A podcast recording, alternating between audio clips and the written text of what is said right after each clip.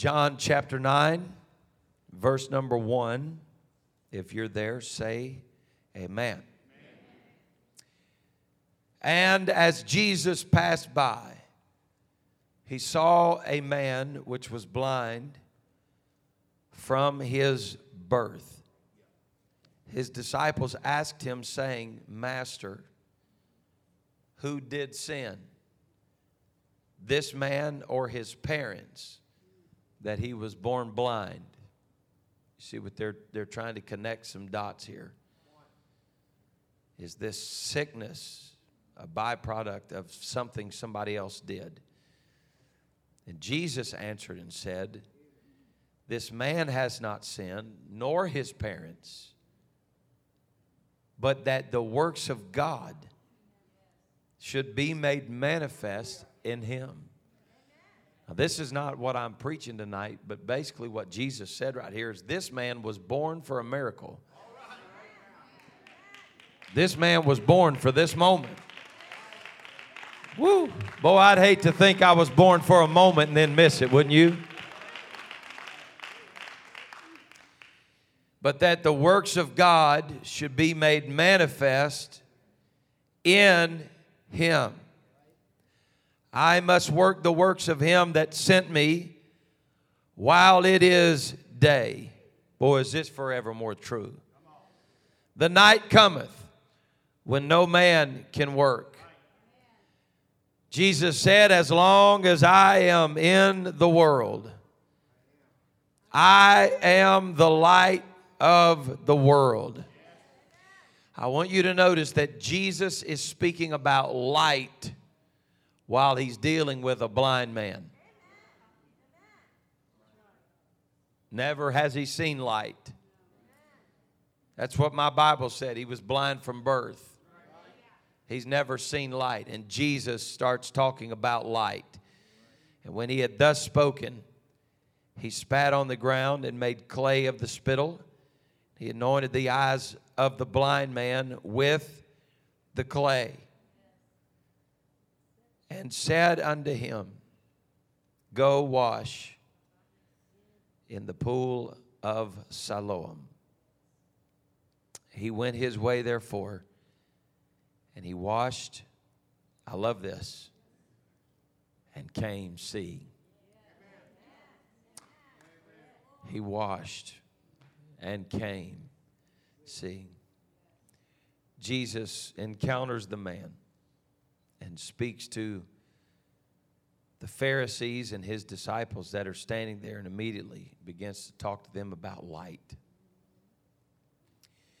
And I find it quite intriguing that Jesus was trying to make himself known to the Pharisees.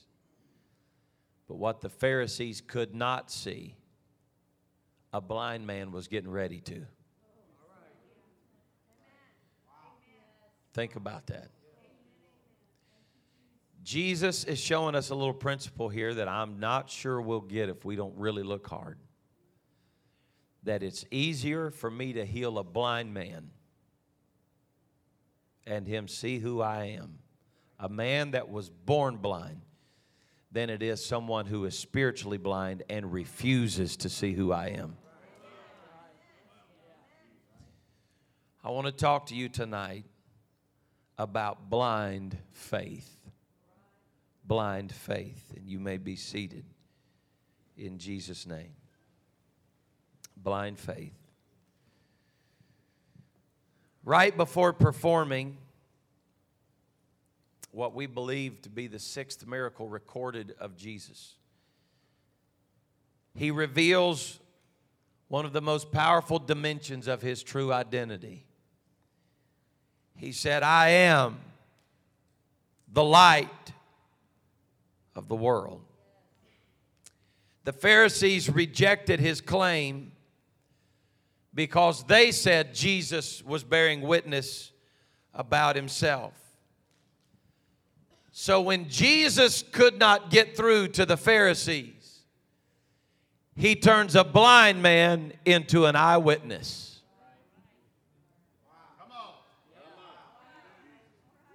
Woo! I'm trying to just keep from preaching right here. I said he turned a blind man into an eyewitness. After pronouncing himself the light of the world, Jesus spits into the ground. And then he mixes mud with saliva and he anointed the man's eyes with it. Now, I have several reactions to this. There is some spiritual insight to it, but my first one is gross. It's pretty nasty. Of all the things that Jesus could do, he spits on the ground, in the dirt, rubs it together and makes a mud pie, and starts wiping it on this man's eyes. Why in the world does he make mud? Well, there's a lot to this. For one thing, there is a thread of truth that runs through this story that, again, if we're not careful, we'll just walk right past it and miss it. This is not the first time that these hands have molded dirt and dust and clay and created. I realize that he came as a man and everything he did on earth, he did as a man, but he was not just man. He was God. And he has the ability to do things that other people say are foolishness. Of all the things that he could have made man out of, he made you a glorified dirt ball. How's that feel? You are nothing but a glorified mud ball. You're a glorified dirt ball. But what he's showing us is that I can take an earthen vessel, a vessel that's made of mud and clay, and I can touch it with my hand and I can breathe on it the spirit and breath of life, and I can feel him with my spirit and I can make a glorified mud ball hell's worst nightmare. The enemy wants you to believe that you're a nobody and that you're just scum and dirt of the earth, but I feel like telling you, dirt balls, something tonight. Greater is he that's in you than he that's in the world. I feel like telling you tonight, you are not as low as the devil wants to make you believe you are. He wants to make you believe you are the scum of the earth. But I'm telling you that there is life in you, there is breath in you, there is spirit in you.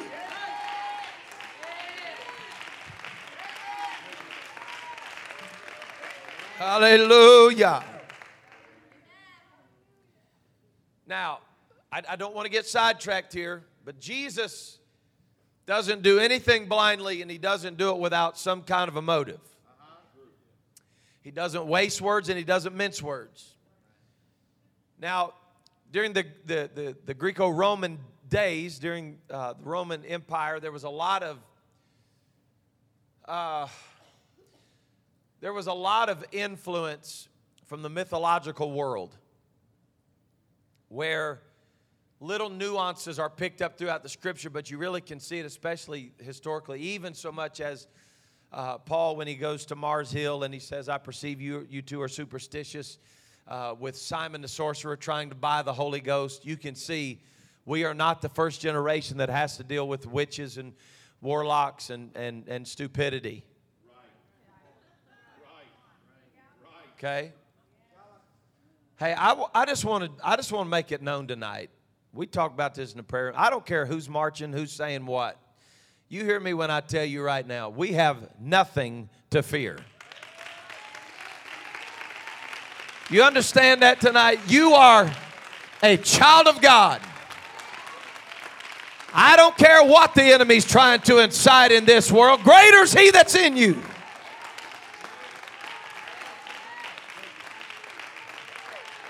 I'm so sick of the devil trying to scare people to death. I'm telling you tonight, I already know the end of the story.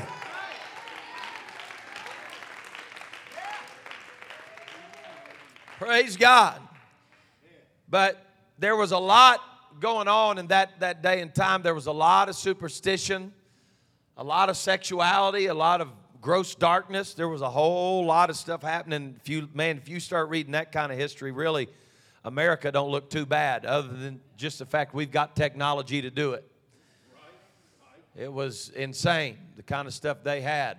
public bathhouses that turned into stuff you don't even want to read about. All, wherever that kind of activity is going on in the world, it's because there is spiritual stuff that's transpiring and it's happening. I don't want to chase this. I told you that. I don't want to chase this too long. But the Pharisees had a serious trouble, and, and I, I think a lot of it was because they were trying to, to do, in a lot of ways, the right thing, fighting against some of the spirits of the age and believing that they could battle the spirit of the age with just the law. But they were also very aware of their surroundings. They knew what was going on. And saliva, believe it or not, saliva was connected to magical powers. That superstitious people believed that if you were a mighty person, a person of power, that there was something mystical and magical about your saliva. Why does Jesus spit in the dirt? Why didn't he just pick up dirt and rub it in his eyes? Well, I can tell you why. And if I'm not careful, I'm going to stay right here and preach way too long. But the Pharisees were very aware of the fact that there were sorcerers who were using their saliva for mythical and magical powers. And just as the Lord dealt in Egypt with Jannes and Jambres, who were the magicians of the Egyptians, that it didn't matter whatever they had, our God was greater. Jesus was letting them know, the Pharisees know, for every counterfeit that's out there. Woo.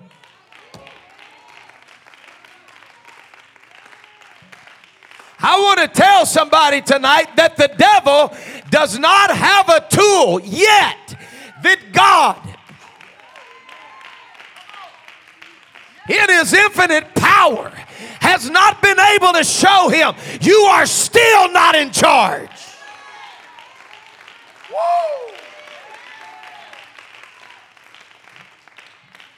Oh. This has created the same kind of issue in the modern day church because we have silenced the voice of the prophetic miracle signs and wonders because of a few counterfeits. And so instead of Jesus not healing because there were counterfeits that were healing. He just goes ahead and heals anyway. That might be the best preaching I do all night. We cannot allow ourselves to be paralyzed by what people of false doctrine, superstition, witchcraft, especially those that are hiding witchcraft behind Jesus' name. That's even more scary. We cannot allow them to keep the true church from operating and functioning in our God given power and authority. Is there anybody in here that has ever seen stories about counterfeit money floating around and circulating through towns? I just heard the other day that there was uh, a bunch of counterfeit money that was going around in, in uh, New Mexico.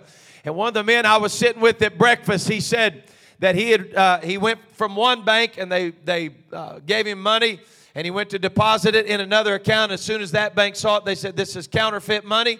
And so he took it back, ended up getting it all fixed. But counterfeit money was literally coming straight out of a bank into his hand. And so here's what I want to tell you right now that you, you, you we're going to use money to talk about this, but you got to get this settled in your heart. I don't care how many counterfeit $100 bills there are out there. I'm not going to start burning my $100 bills because of counterfeits.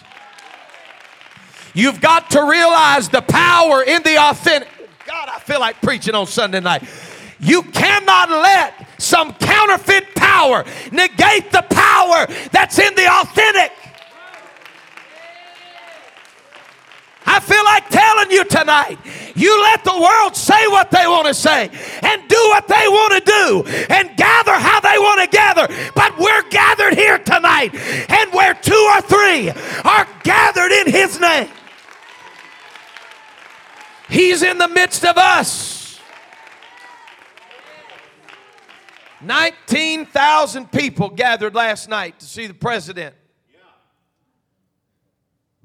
Can you imagine? 19,000 people. Ooh. Thousands and thousands of people been gathering in the street.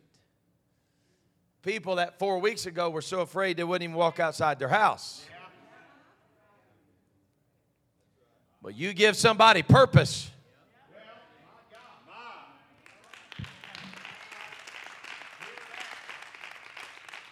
See what I'm what I'm trying to tell you is there's a lot of counterfeit hocus pocus going on out here right now.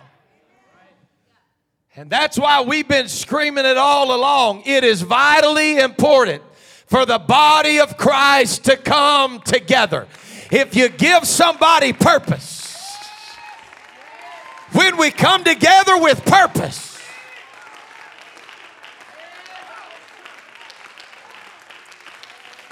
mm. oh. The Lord felt so strongly about this in the Old Testament. As a matter of fact, they were building a tower at Babel. Man, I wish I could preach tonight. And the Lord had to confound their language. Folks, they were working towards iniquity. And the Lord said, if I don't confuse them, they're going to get it done because they have purpose. You go ahead and let the world work in iniquity. But when God starts bringing confusion, that's why we're praying it. Blind the eyes of the seer, stop the ears of the hearer, and shut the mouth of the soothsayer. Because God can frustrate their purpose. But when we come together in Jesus' name, there is no power that can stop people of purpose when we come in Jesus' name.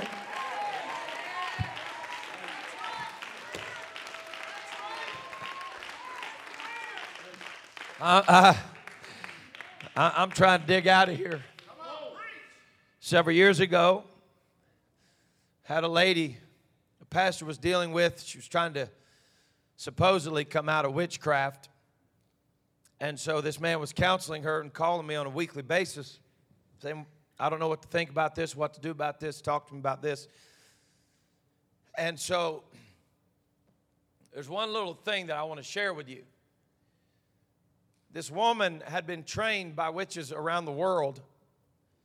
She had trained under witches in South Africa, and I believe, if I remember right, uh, she had even been with uh, some high witches in London, England. And they had trained this woman in uh, astral projection and all kinds of crazy things. And she had one level left before she mastered uh, some other things like shape shifting and very, very, very dark world that we don't think exists except for it's babysat our kids for years.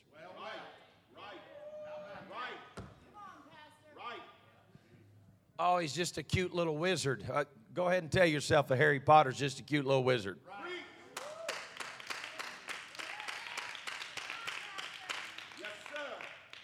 But what I want to get to you is this woman was talking to this preacher about the art of astral projection, which is projecting from one place to the other in a trance like state. Now, I'm not going to go into it completely. But she told him, she said, We're all over the world. We project pretty much wherever we want to. And she said, There are only two kinds of people in the world that are aware of our presence when we do. She said, It's other witches that have been trained in astral projection and people who have been filled with the Holy Ghost.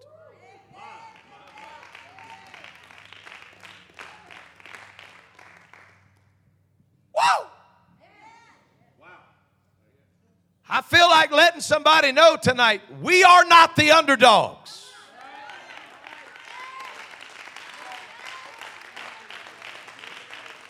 Notice she was dealing with people that were full of the Holy Ghost. Not people who acted like they had the Holy Ghost, but people who are full of the Holy Ghost that do not operate in the spirit of fear, but of power and of love and of a and of a sound mind. I am tired of the counterfeit trying to shut down the authentic. We need a supernatural move of revival that shakes this city and shakes this nation and turns us inside out.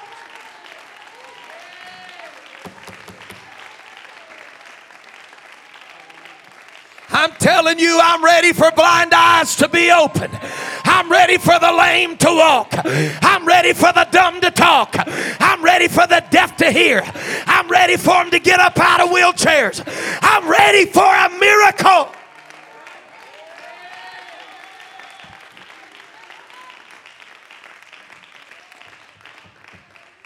My, my, my.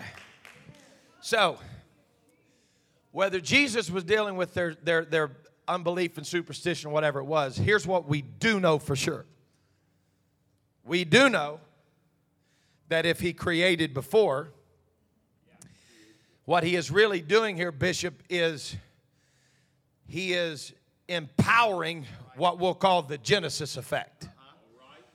That he created in Genesis and he recreates. God have mercy. And he recreates in John chapter 9. Man, I'm telling you, I'm having a hard time tonight. I just want to have a Holy Ghost runaway up in here right now. What do you mean, Pastor? He recreates. I'm telling you right now that He is the only person I know and the only power I know that can take a bunch of junk that's been messed up and scarred and broken to a million pieces and recreate And when God gets finished putting back together what the world has tore apart, He has recreated a masterpiece.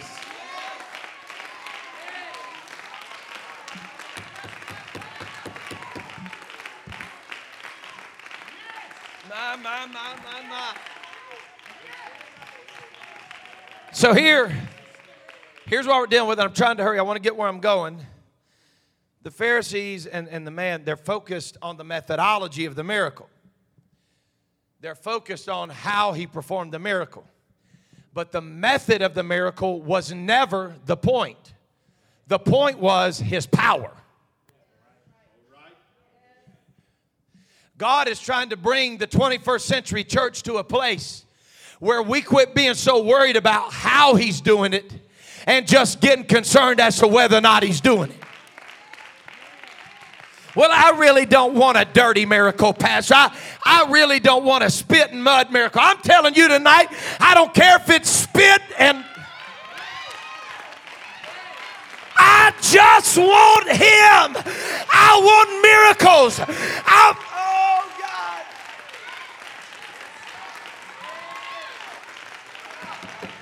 See, some of you one doctor and lawyer revival, and the Holy Ghost said it may be a drug addict revival, it may be a, homos- a homosexual revival. I may have to get them off Skid Row and bring them to the house of God, but if anybody can do it, I know He can.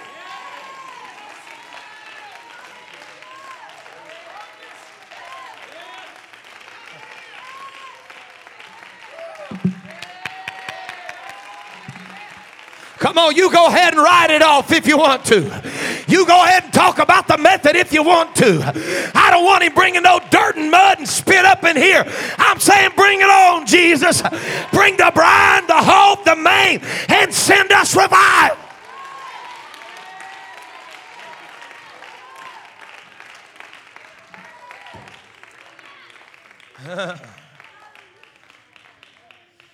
so it's vitally important that you understand the method behind the miracle was never the point anyway. I don't want to blow the story for you. But here's the miracle the guy's born blind and can't see. But when Jesus gets through with him, it's fixed. Well, boy, that went over right there like a zipper at a Velcro convention. I said, when Jesus got finished with him,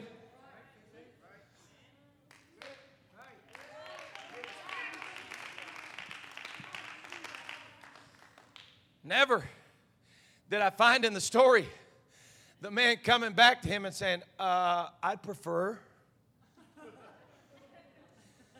that you would not put that in my eyes. No. As a matter of fact, he had the Spirit get on him that we need to get on us tonight. I don't care how you do it, I don't care what it takes. Some of you aren't desperate enough to pray that way. I don't care what you've got to do. I don't care how you do it. But I'm saying, Lord, just do it in me. Oh, God, I don't care what you've got to do, but save my babies. I don't care what you've got to do, save my husband. I, oh, God.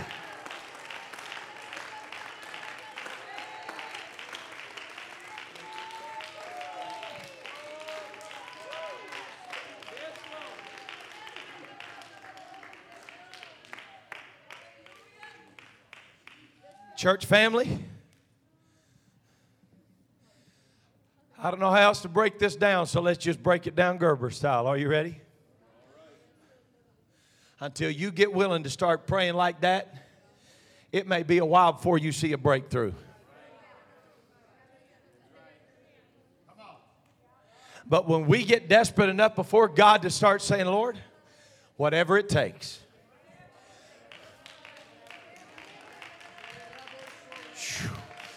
I believe something's trying to break out in here before I finish preaching. Lord, whatever you've got to do, if you've got to lay them down flat on their back and make their bed a bed of stone, if you've got to keep them up every single night, if you've got to give them dreams of hell every night, God, if you've got to give them a vision of eternity,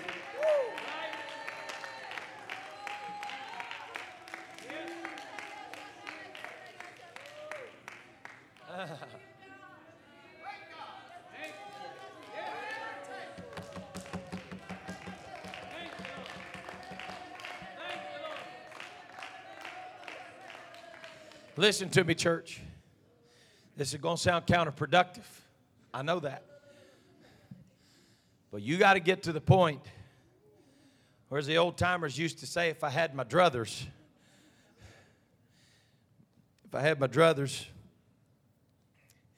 that means if I had it my way, I'd just say, okay, God, do it the easy way. Just let them walk in on Sunday night, bow their knee, and pray through. That's the way I'd rather God do it. If I had my druthers, that's where that came from. But I would rather somebody be saved on their deathbed. Don't nobody want to hear this kind of preaching. We're living with the wrong perspective. I would rather somebody that I prayed for be locked down in their bedroom where they could not move, sick as a dog, but know that they've been baptized in Jesus' name, filled with the Holy Ghost, and they're saved.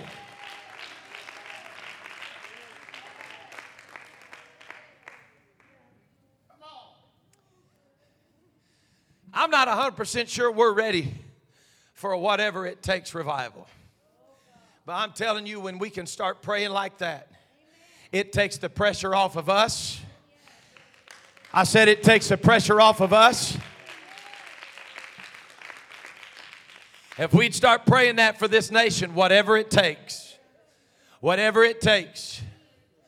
Lord, I don't care if it's somebody I voted for or somebody I didn't vote for.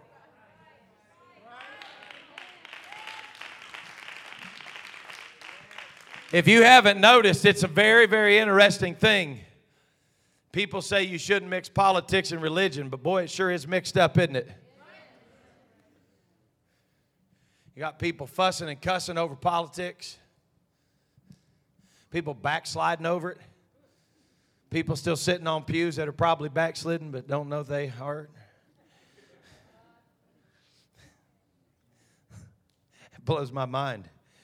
It's amazing how spiritual people are. You know what? I have never watched a newscast on CNN and felt direction from God. Ever. I don't care who it is Fox, NBC, CBS. I played the other night. I don't know if I mentioned this or not. I think I did on podcast one night.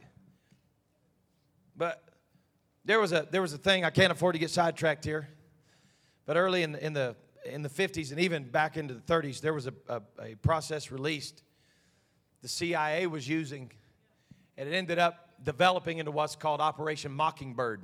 So, for all of you that think your little news network is perfect, let me just mess with you. Every single news network today is affected by what the CIA called Operation Mockingbird. Don't take my word for it. Go to YouTube and look at it. And they took every network, which what's so hilarious is that they're owned by the same parent companies. People say this is the Republican version, this is the Democrat version. It's not. It's all the manipulated version. And every single network in their opening segment, go look it up. They fill up the screen one by one with news networks, and every one of them are verbatim at the same time saying the same exact thing. Why? Because it's not news, it's the narrative that the world wants you to believe is true.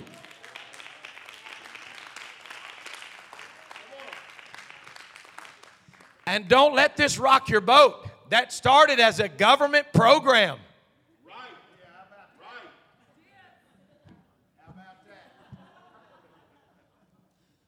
That the government was involved in manipulating the minds of people? No, not here, Pastor.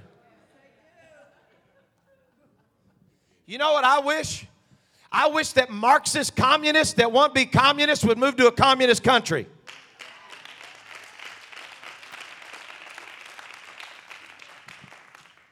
I said the other day, this is going, oh Lord, I've done stepped out here. If their own cities are what they want, let's just give them a couple. And take every cop out of there. And it's time you don't get 911, you don't get potholes fixed.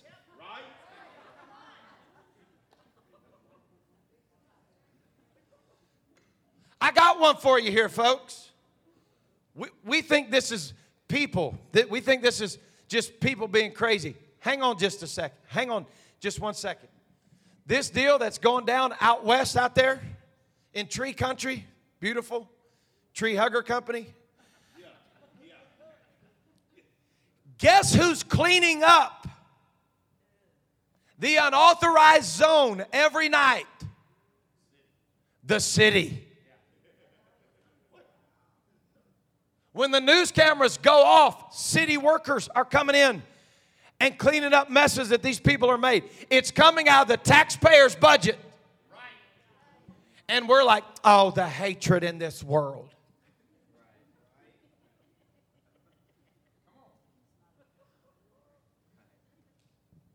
They're making you believe it's true.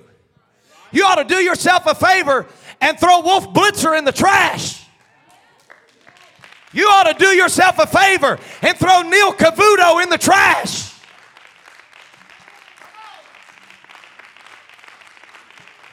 America does not want answers. They want flexibility to do whatever they want to do. But what they really need is a red hot revival.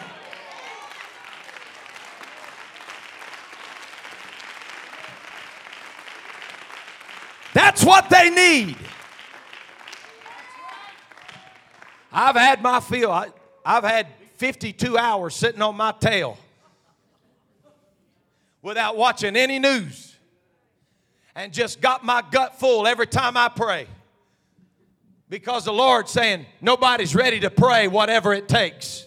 You know what I'm praying? Expose every one of them. I don't care if they're a Republican, a Democrat, an independent, a pot smoker, or whatever else they're doing. Expose every one of them.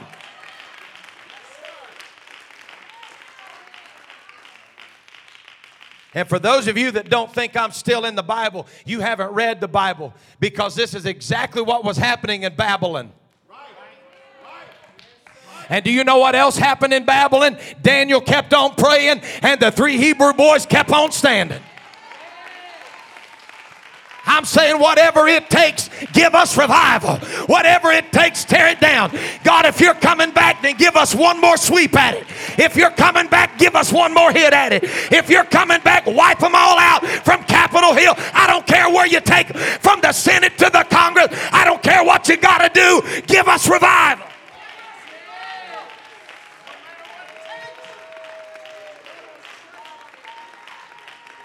I'm, I,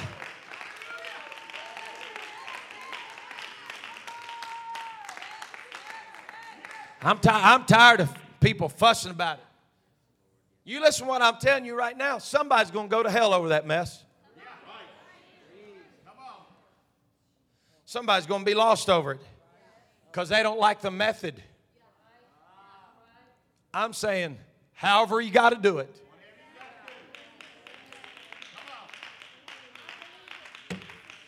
Go get it.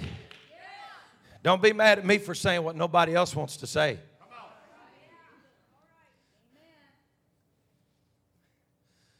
This is, a, this is an hour that some say is unprecedented, and it's not. About every hundred years, we go through this very thing right here. Some kind of goofy plague hits the earth, and then all kinds of division in the country. Because people can't take it when folks come together and start doing what the Lord's told us to do. It's all controlled by forces that are outside of my reach and your reach. Now, you still need to vote and do whatever you're going to do. Don't get, don't get me wrong. But there are people in this hour that have been in the trenches of this thing that can tell you, I'm not one of them. I've never served our country in the military. But there are people that have served in this church in the military and have served in wars that can tell you that the bullets flying have absolutely nothing to do with what the news tells you the bullets are flying for.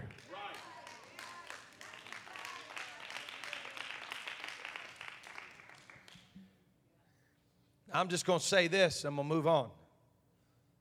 But you understand this preacher tonight when I tell you that law and order cannot be separated. Law and order work one and the same. This is a biblical principle. That's why when they got in the wilderness, the Lord said, I'm going to establish law because it brings order to man. So if you want to take law out, well, Pastor, the problem is corrupted law.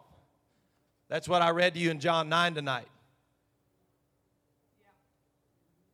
Pharisees corrupting law.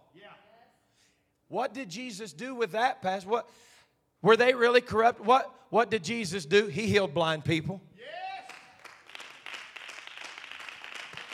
He raised Lazarus from the dead. He healed a woman that had an issue for 12 years. And he did it on the Sabbath day when he healed this man. I'm telling you right now that what we need is not another opinion. We need an apostolic outpouring of revival. We need preachers that will preach without fear or favor. We need apostolic people that'll stand up and love God and serve God.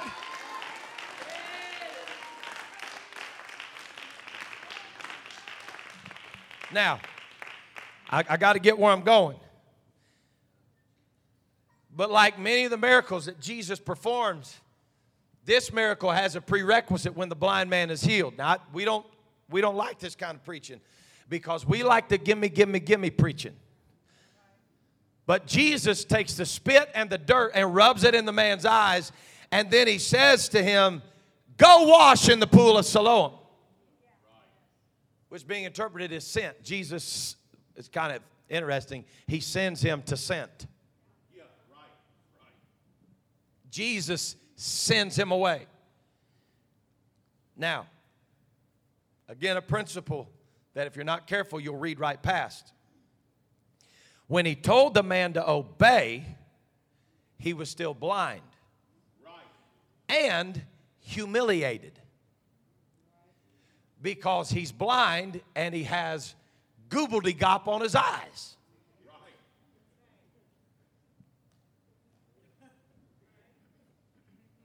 Y'all read it? He got mud in his eyeballs, blind.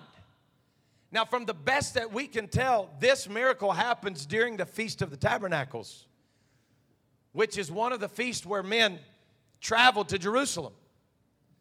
So, more than likely, brother, there are thousands, if not hundreds of thousands of people in the streets of Jerusalem.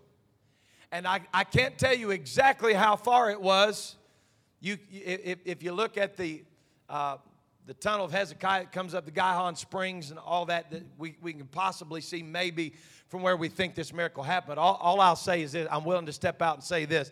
When Jesus said, Go wash in the pool of Siloam, it wasn't from here to the back of the church, it was a journey. And the streets were packed with people. He is a blind man that cannot see and he is humiliated by mud in his eyes, but he's willing to walk in blind faith.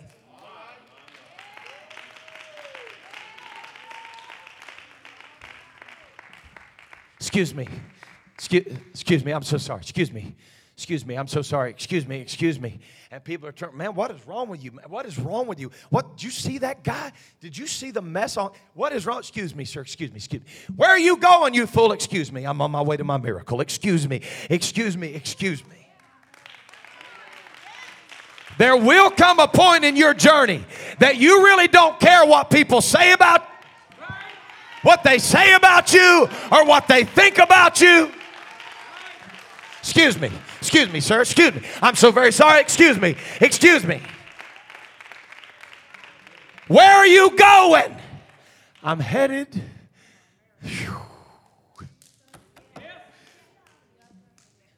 I'm headed to my miracle. Excuse me, sir, sir, sir, excuse me. Uh, do you know where Siloam is? Uh, yeah, you know where it is. No, I, well, I can't see. Where is it? Oh, I don't know. Can somebody just like point me in the direction and they push him? Here, buddy. Here, here. Oh, oh okay. Whew. A little bit frustrated here because I can't see. But I do know with every step that I take, I'm closer than I was yesterday. Some of us get frustrated because all we want to do is see. And Jesus is saying, just obey. You can't see where you're going. It's blind faith, but you got to keep. Excuse me, sir. Could you just push me? And all of a sudden, you get that. There's a little direction. There's another Sunday night that pushes me right where I need to be. You may not like where you are, but you're headed in the direction of a miracle. I'm saying tonight, push me, Holy Ghost. If you gotta send a preacher to push me, push me. If you whoa, if you gotta send a prayer meeting to push me, push me. But push me toward.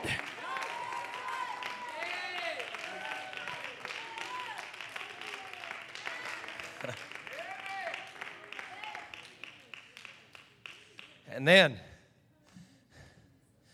the Bible said that he went his way, therefore. This is the part so easy to miss. He went his way, therefore. That sounds easy. But the part that you don't see in that is that when he went, he still had no answers.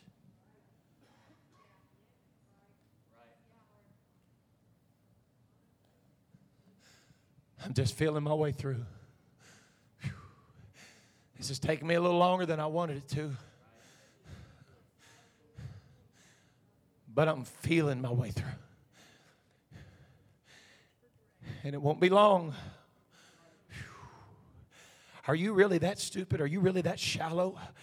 Are you really that shallow to believe that you were born this way and just by dipping in water? But this man was at a point where he realized I've got nothing to lose. If I go down in that water and I come up blind, I hadn't lost anything. But what if, Brother Miller? What if I walk off in that water? And everything he said he was going to do. I know some people may look at you and think you're foolish. Do you really believe that Sunday, Wednesday, and Thursday is going to turn you around? Let me tell you, folks, something. You just get me to the edge of the pool. I'm jumping in because I believe everything he said he's going to do. I believe every, woo, I believe everything he said he could do, he can still do it.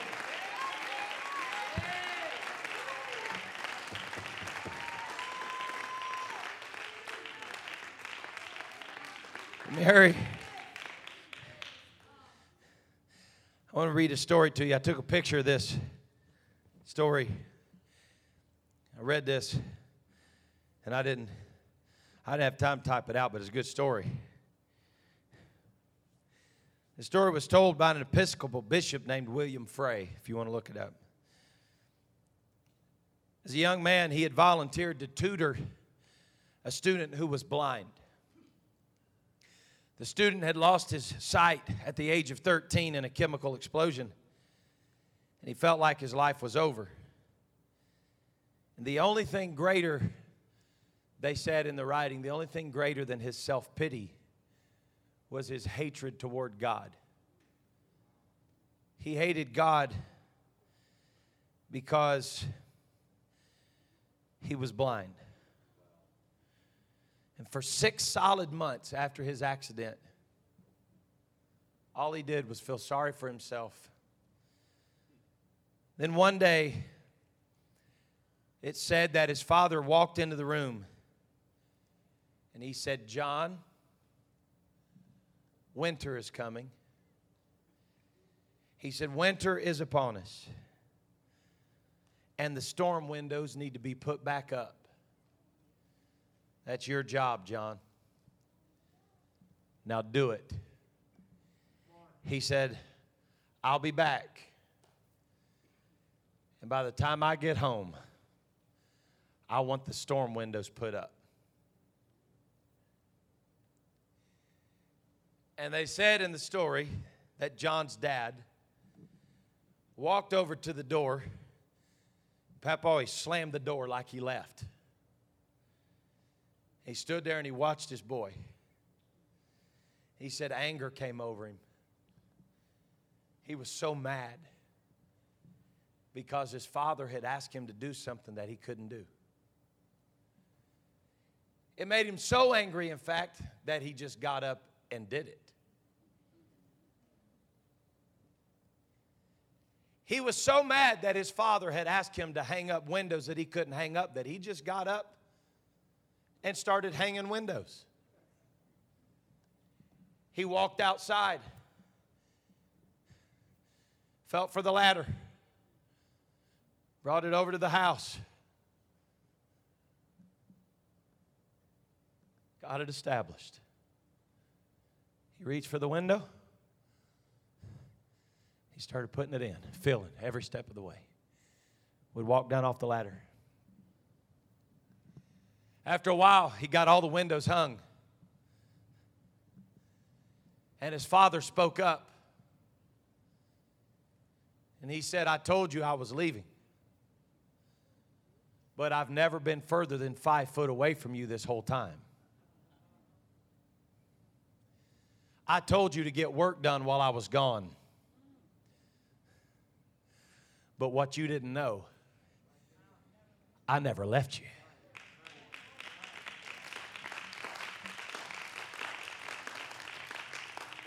I go away to prepare a place for you. but I need you to occupy until I come back. But he said, I will not leave you comfortless. Woo! But I will come again unto you. He said, I will send my spirit, the Holy Ghost. I know some of you think he went away. 2,000 years ago and has left you to walk in blind faith. But if you'll just get up and do what He's called you to do, you're going to realize He's never left you. He's been there the whole time. He said, Lo, I am with you always. I don't know how else to preach this to you tonight, FPC. Everything that I've preached has been for a reason tonight. I preached till this moment to tell you in this climactic event of the evening that He is with us during COVID, He is with us during riot, He is with us during injustice. He is with us. You've got to walk in blind faith.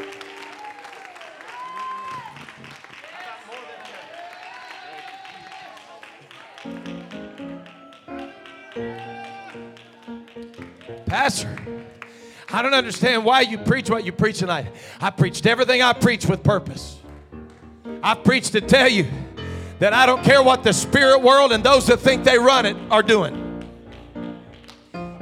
I don't care what the politicians are doing. I, I, I don't give a rip what they're doing.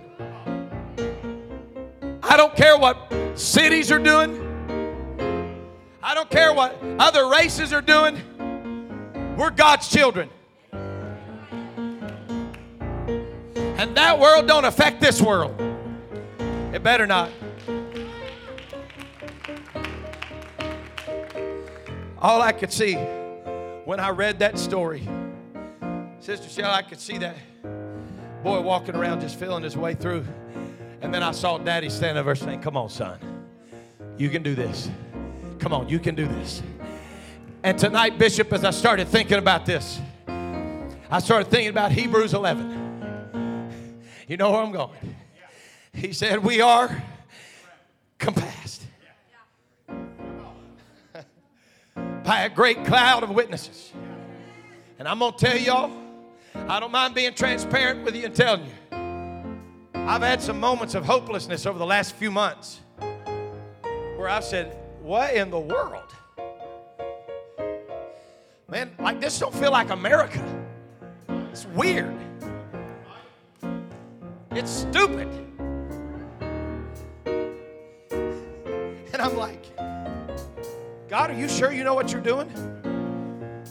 Hey, Brother Stephen, I just keep feeling this. Go have revival. Go have revival. Go preach to the black man.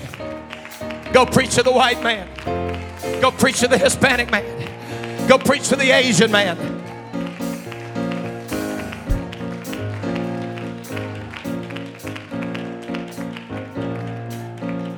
Y'all believe whatever you want to believe. But just today, I'm thankful. I'm thankful for it. Y'all just believe whatever you want to believe. I'm going to tell you what's really going on in our city. I'm not talking about hateful people that are foolish, I'm talking about real people. This young black man walked up today at the restaurant and I greeted him. I said, Hello, sir, how are you today? He said, I'm just fine, sir. Thank you. And happy Father's Day to you, gentlemen. I didn't look at him like he was a different color. But the world wants me to believe that if I greet somebody that don't look like me, that we're just supposed to hate each other. It's hogwash. And it's blind faith for us to walk on and wonder how in the world we're going to have a multicultural revival in this end time. But I want to just tell the devil in your face because God is giving us revival. We're going to see the greatest harvest of multicultural revival that we have ever seen in our lives. Get ready for it.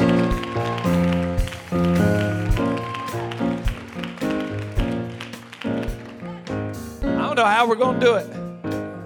I've even started trying to figure it out, giving God a plan. How many interpreters do we need? I know, I think we got the Spanish thing covered. I think we can do that. So, Lord, what if we tie into the Muslim community? Who am I going to get to come speak Arabic? The Lord said, I got that. Why don't we break into the Chinese people?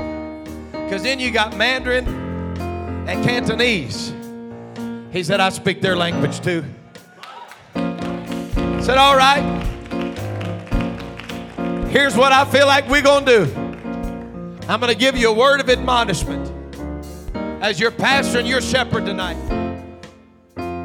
It's time that we tell the winds of deceit that are blowing to die down. It's time to speak to the winds of hatred that are blowing and command them to die down and cease.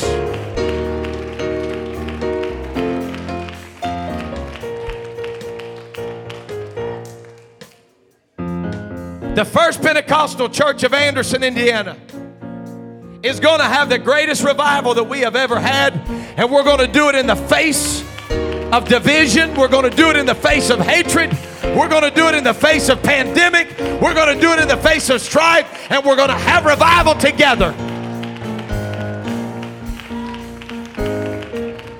Come on. I'm declaring it right now. We got men and women that are going to let their light shine.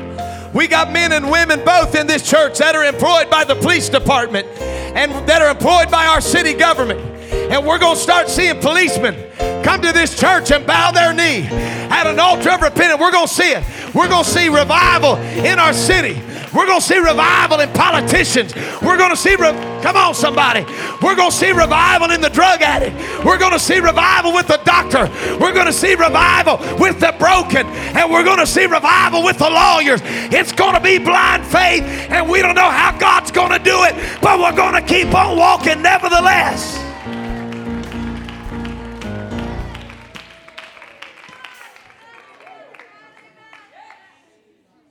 So the miracle transpired when the man walked to the water. And the scripture said that he went his way, therefore, and he washed. And this is what I came to preach tonight. And he came seeing.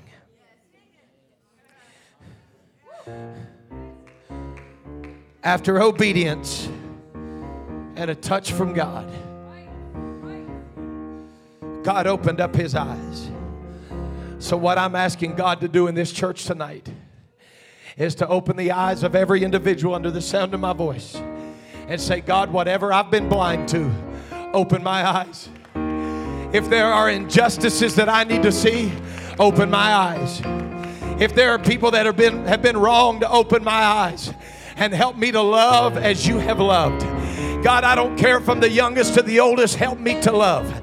In the name of Jesus, help me to love. Open my eyes. Come on, I need you to help me pray right now. It's blind faith. I don't know how we're going to do it.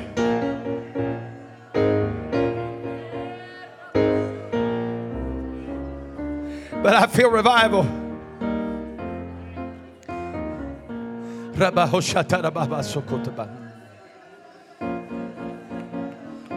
All of the earth is His, and the fullness thereof everything that I need. You can be sure of Jehovah.